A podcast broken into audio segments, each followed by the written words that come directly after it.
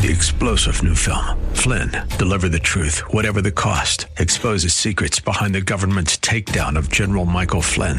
Flynn knew what the intel world had been up to. He ordered the first audit of the use of contractors. This set off alarm bells. He told the truth. He was the most dangerous person for Donald Trump to hire. They had to get rid of Flynn. Flynn, deliver the truth, whatever the cost. Available now. Watch it today. Go to salemnow.com. Salemnow.com. Save money. Begin to recognize that, that you do need to have a rainy day fund. And that means that you're going to watch out for two things that I wish we could spend more time. Number one, avoid impulse spending. Welcome to The Barnabas Effect with Paul Purvis, Senior Pastor of Mission Hill Church, a multicultural, multi generational, multiplying church focused on shining the light and love of Jesus like a city on a hill. You're invited to visit any of the three locations in Temple Terrace and Tampa. For information and locations, visit missionhill.org. That's missionhill.org. Now, with today's message, here's Pastor Paul Purvis. Good morning, church. Hey, let's get fit. Do me a favor, take your copy of God's Word and turn almost to the end of the book, the third letter that John wrote, Third John.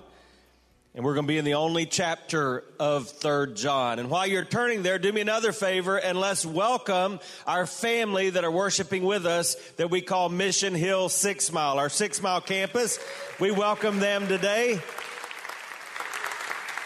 We look forward to worshiping four times on three different campuses today. I'm glad you are a part of this service, and we're thankful for those that are joining us online. Here's a truth I want you to know I've never regretted one dollar I've given away. I've regretted many dollars that I've spent. Today, we're going to talk about the difference. But first, I want to look at that passage of scripture I had you to turn to. I want to remind you of the context. This letter, it was probably written on one page piece of papyrus. It was written by John, the apostle, one of the original disciples, the author of the Gospel of John, of 1st, 2nd, 3rd John, of the book of the Revelation. He was writing specifically to a friend named Gaius, a person who was faithful who was hospitable, who was generous, a person who lived his life in truth and in love. And I just want to remind you of how he began, and then we'll read through the passage we'll focus on today. Third John, beginning in the first verse. The elder to the beloved Gaius, whom I love in truth. Beloved, I pray that all may go well with you, and that you may be in good health as it goes well with your soul. For I rejoiced greatly when the brothers came and testified to your truth, as indeed you're walking in the truth. I have no greater joy than to hear that my children are walking in the truth. Beloved, it is a faithful thing you do in all your efforts for these brothers, strangers as they are, who testified to your love before the church. You will do well to send them on their journey in a manner worthy of God. For they have gone out for the sake of the name, accepting nothing from the Gentiles. Therefore, we ought to support people like these that we may be fellow workers for the truth. This is the word of God. Let's pray together. So, Heavenly Father, we have opened your word, your love letter to us, and we've tuned into this letter that John wrote to Gaius, and now we're asking you to speak in this moment on this day in a very real and a relevant way. God, we know that your word never returns empty, so we're asking you to fill us up with all that you have. Continue to teach us what we do not yet know. Continue to make us into those men and women, boys and girls that we've not yet become. Continue to show us and give us that which we do not have. God, we want to be pleasing to you as a result of this time here. I pray for that person who may not have a relationship with you, that may be in this room confused and perhaps seeking. Lord, may this be the day of their salvation. And God, we pray that you would allow each of us to grow in our fitness. May we become more like you because we've been here. And Lord, I pray once more that the words I say and even my thoughts would be pleasing to you. For you are my strength, you're my Redeemer, you're the reason we're here. We worship you, even as we ask this in your name, Jesus. Amen. Last week, we focused on our spiritual health. And we have this incredible statement by John to Gaius in verse 2 Beloved, I pray that all may go well with you and that you may be in good health as it goes well with your soul. We talked about what it would mean for us to be able to pray that, that everything else in our life would be fit in proportion to how we are spiritually fit. Most of us probably don't want to pray that yet. But that should be a goal as we embark on this new year. May we be so spiritually healthy that we could pray, God, may every other area of our life, may our relationships, may our emotions, may our mental health be equivalent to our spiritual health. We learned this is important because our spiritual fitness brings glory to God and joy to those who love us. I want you just to think about that. John ends this passage by saying to Gaius, Nothing brings me greater joy than to know my children, in this case, my spiritual children, are walking in truth. They're walking with the Lord. As parents, as grandparents, we can understand that. John was saying this from a spiritual sense. He, he was saying to Gaius, Hey, I want you to understand it brings me great joy to see that you are spiritually fit. And we even learned a process for spiritual fitness. We talked about the things we need to do because we learned that the process always precedes the product. What we do always is going to impact our outcome in life. I feel led to mention this week, particularly, that from my home state, the Clemson Tigers are now the national champions in college football.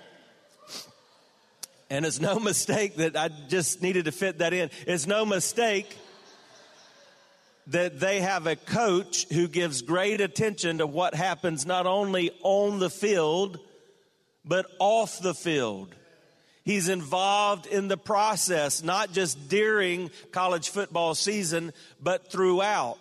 Well, this is true not simply in college football or in sports or in these practical things in our life. It's true in our spiritual journey. And so we talked about a process. Let me just remind you of those things real quick. We talked about how we must daily die to self. That we wake up each day and say, God, thank you for waking me up, first of all. Now, this day, I don't want my will, I want your will. This day, I really do what we just sang. I really do surrender all. This way, this day, I, I want your ways, your will, and what you teach in your word to be accomplished in my life. Daily die to self. And then we talked about making time daily to get in the word. I gave you so many different practical ways you can do that whether it's to use an app on your phone or just to, to find a Bible uh, that you dig into, but to get in the Word in some way on a daily basis. And then we talked about spending time daily in personal prayer. I, I really believe it's true. You'll never be more publicly for God than you are privately in your time with God. And that's something we really want to focus on as we launch into this year. In fact, when you came in today, you received this little card. I'm going to remind you of this before you leave, but I'm going to draw attention to it right now because we're asking you to spend the next 21 days in a concerted way, in a focused way in prayer. And we've even given you some prayer points. And we began with you this time. What's your greatest burden? Come up with one sentence that you're focusing on, that you're praying for over these next 21 days. Then we ask, who is your one? What is one person that needs a relationship with Christ that you'll say, every day for the next 21 days, I'll pray for this one person. And then we're asking you to pray for something for your church. On Super Sunday, we're launching our third campus. It's a big day on every campus. We're asking you to pray for that day specifically that God will be honored. And then we add something else for you. Hey, look for anything else in your heart about your life and your future and just commit to praying for that for 21 days. I, I hope you'll do that today.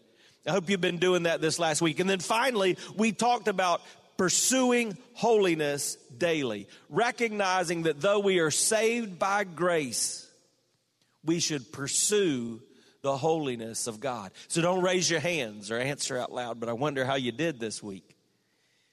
If, if you weren't as fit as you wanted to be, maybe this should be a reminder that you can still get fit.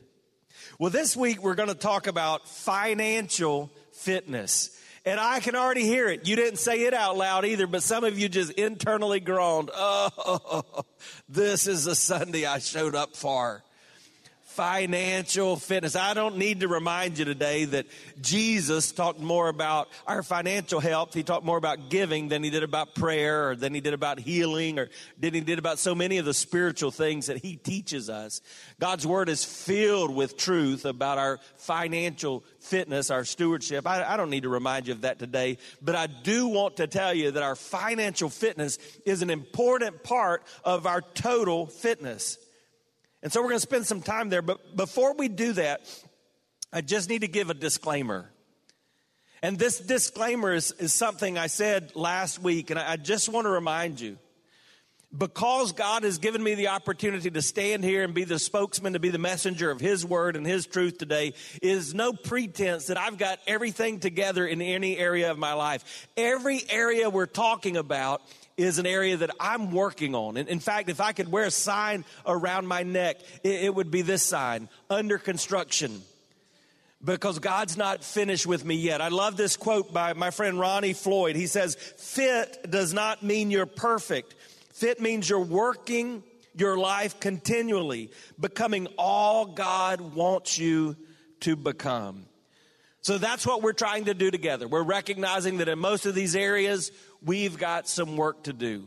Yesterday, I was returning from a trip where I'd taken my parents, my aging parents, back to their home in South Carolina. So uh, I was on an airplane flying back, and one of the things I did was just go through and pray through the prayer requests that you submitted last week. And it was so encouraging to see so many people asking for prayer support as they're seeking fitness in all these different areas of our life. We recognize we're not there yet. There's a lot of crises we hear about in, um, in our world today.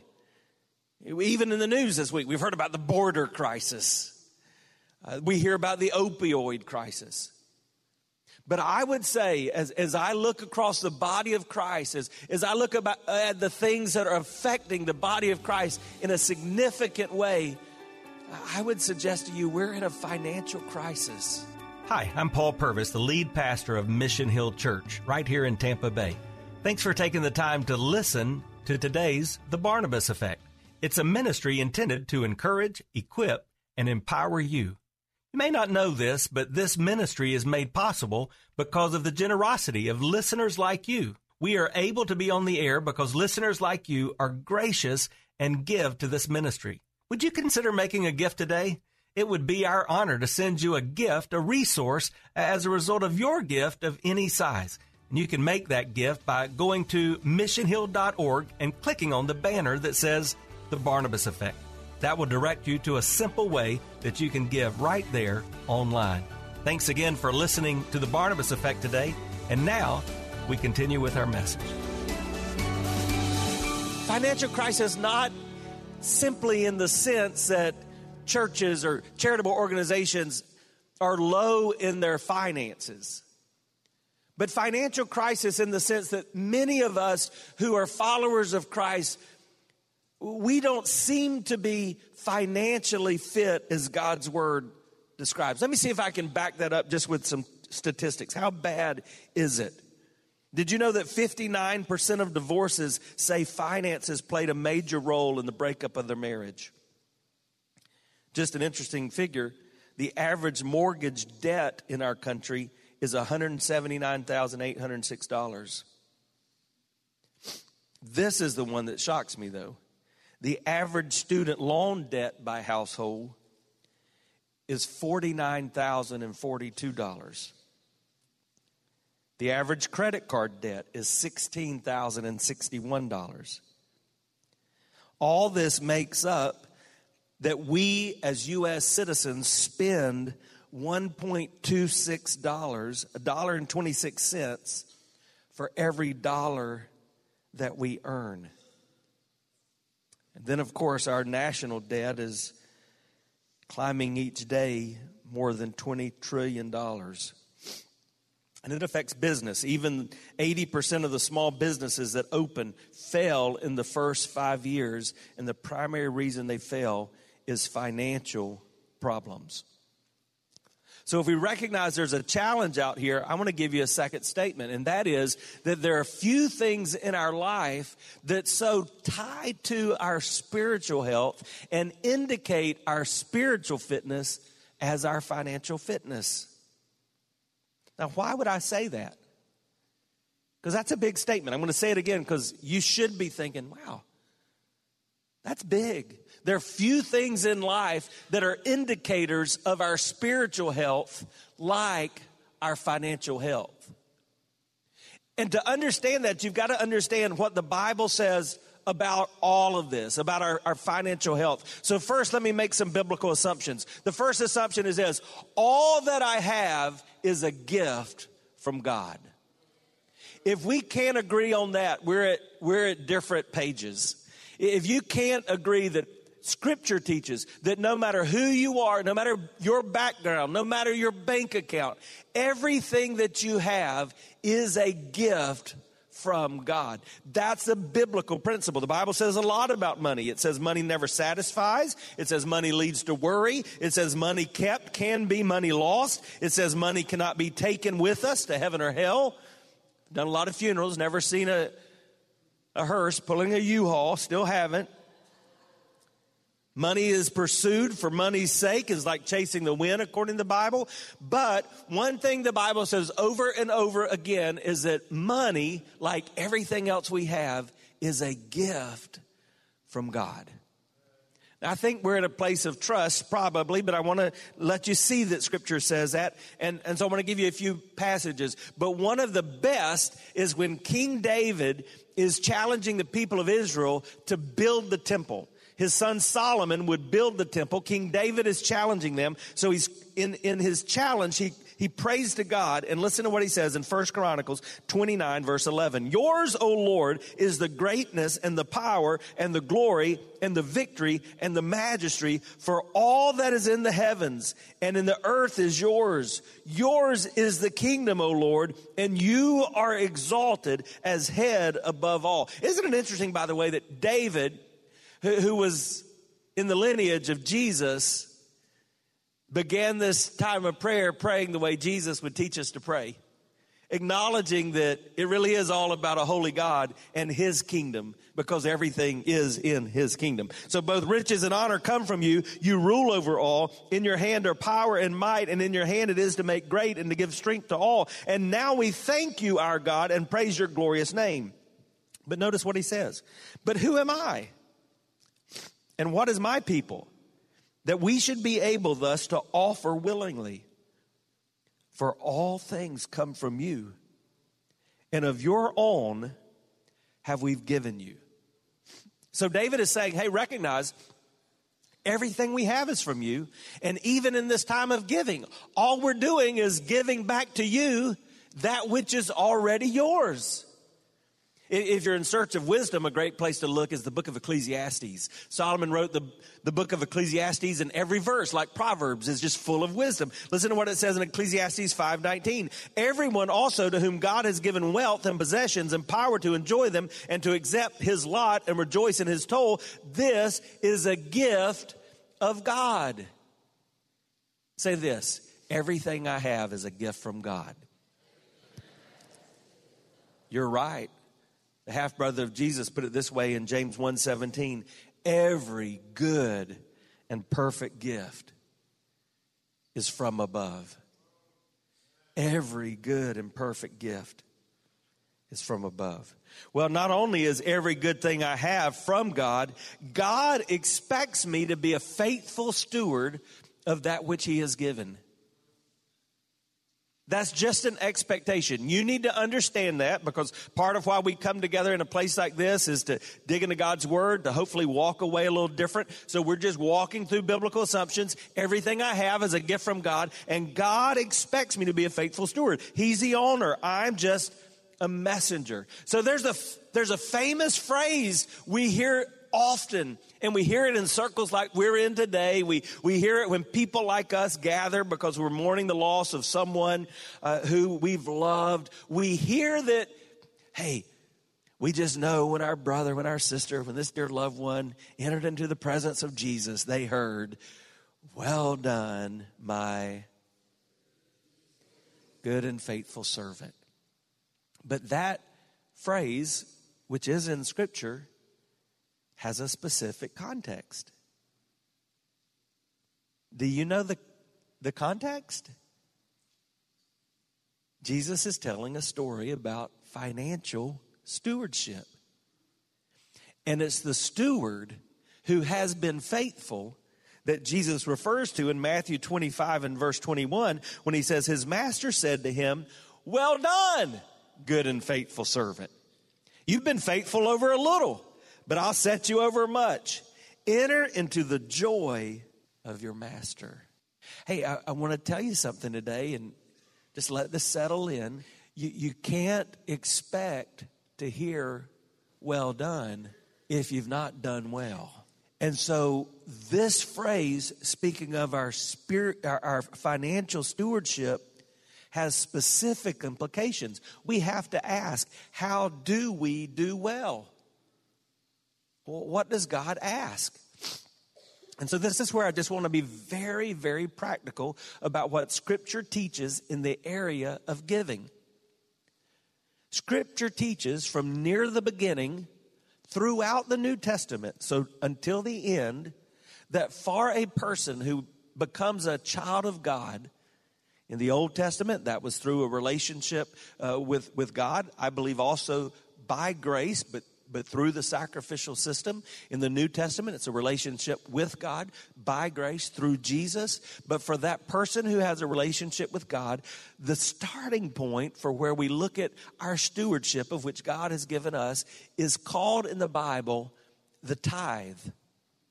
It's, it's, mentioned in the Old Testament very early as an example of how those who followed God would, would give back first from what they had earned, whether that be in their livestock or whether that be in their produce or whether that be in income, they would give back first to God. And it was a specific amount, it was a tenth. That's what the tithe means. It, it's literally a word which means one tenth. That's why it's funny. Some sometimes people come to church and they say, "I've got to pay my tithe," but they're not thinking about what that word means. So, so they just give whatever they want in the offering plate that day. But a, a tithe does, according to Scripture, have specific meaning. And the meaning is one tenth. So, just to put it in terms we can all understand, what that means is if I work hard and I, I make $100 in a week, if I'm going to be obedient to that command and give of the biblical tenth, that tithe, then I'm going to give $10 as my starting point. If I worked hard and I made $1,000 that week, my tithe would be $100. If I made $10,000, you get the point?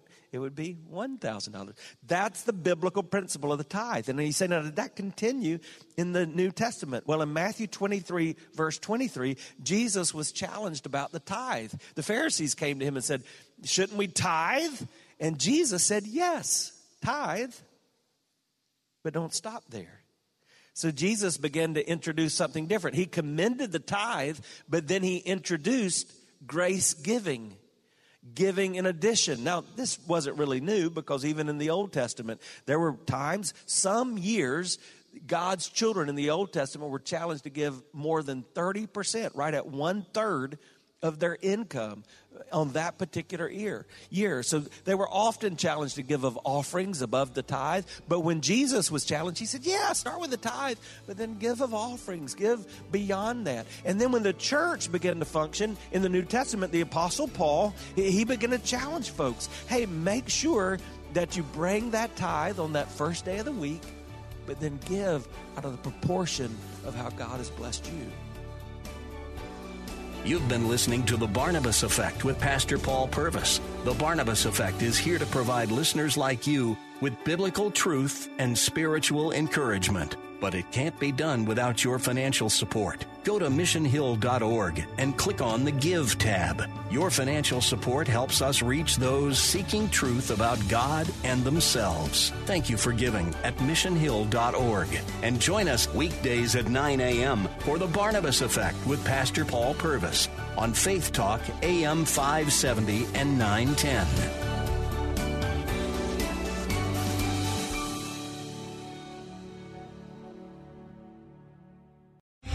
Three star general Michael J. Flynn, head of the Pentagon Intelligence Agency, knew all the government's dirty secrets. He was one of the most respected generals in the military. Flynn knew what the intel world had been up to, he understood its funding. He ordered the first audit of the use of contractors. This set off alarm bells.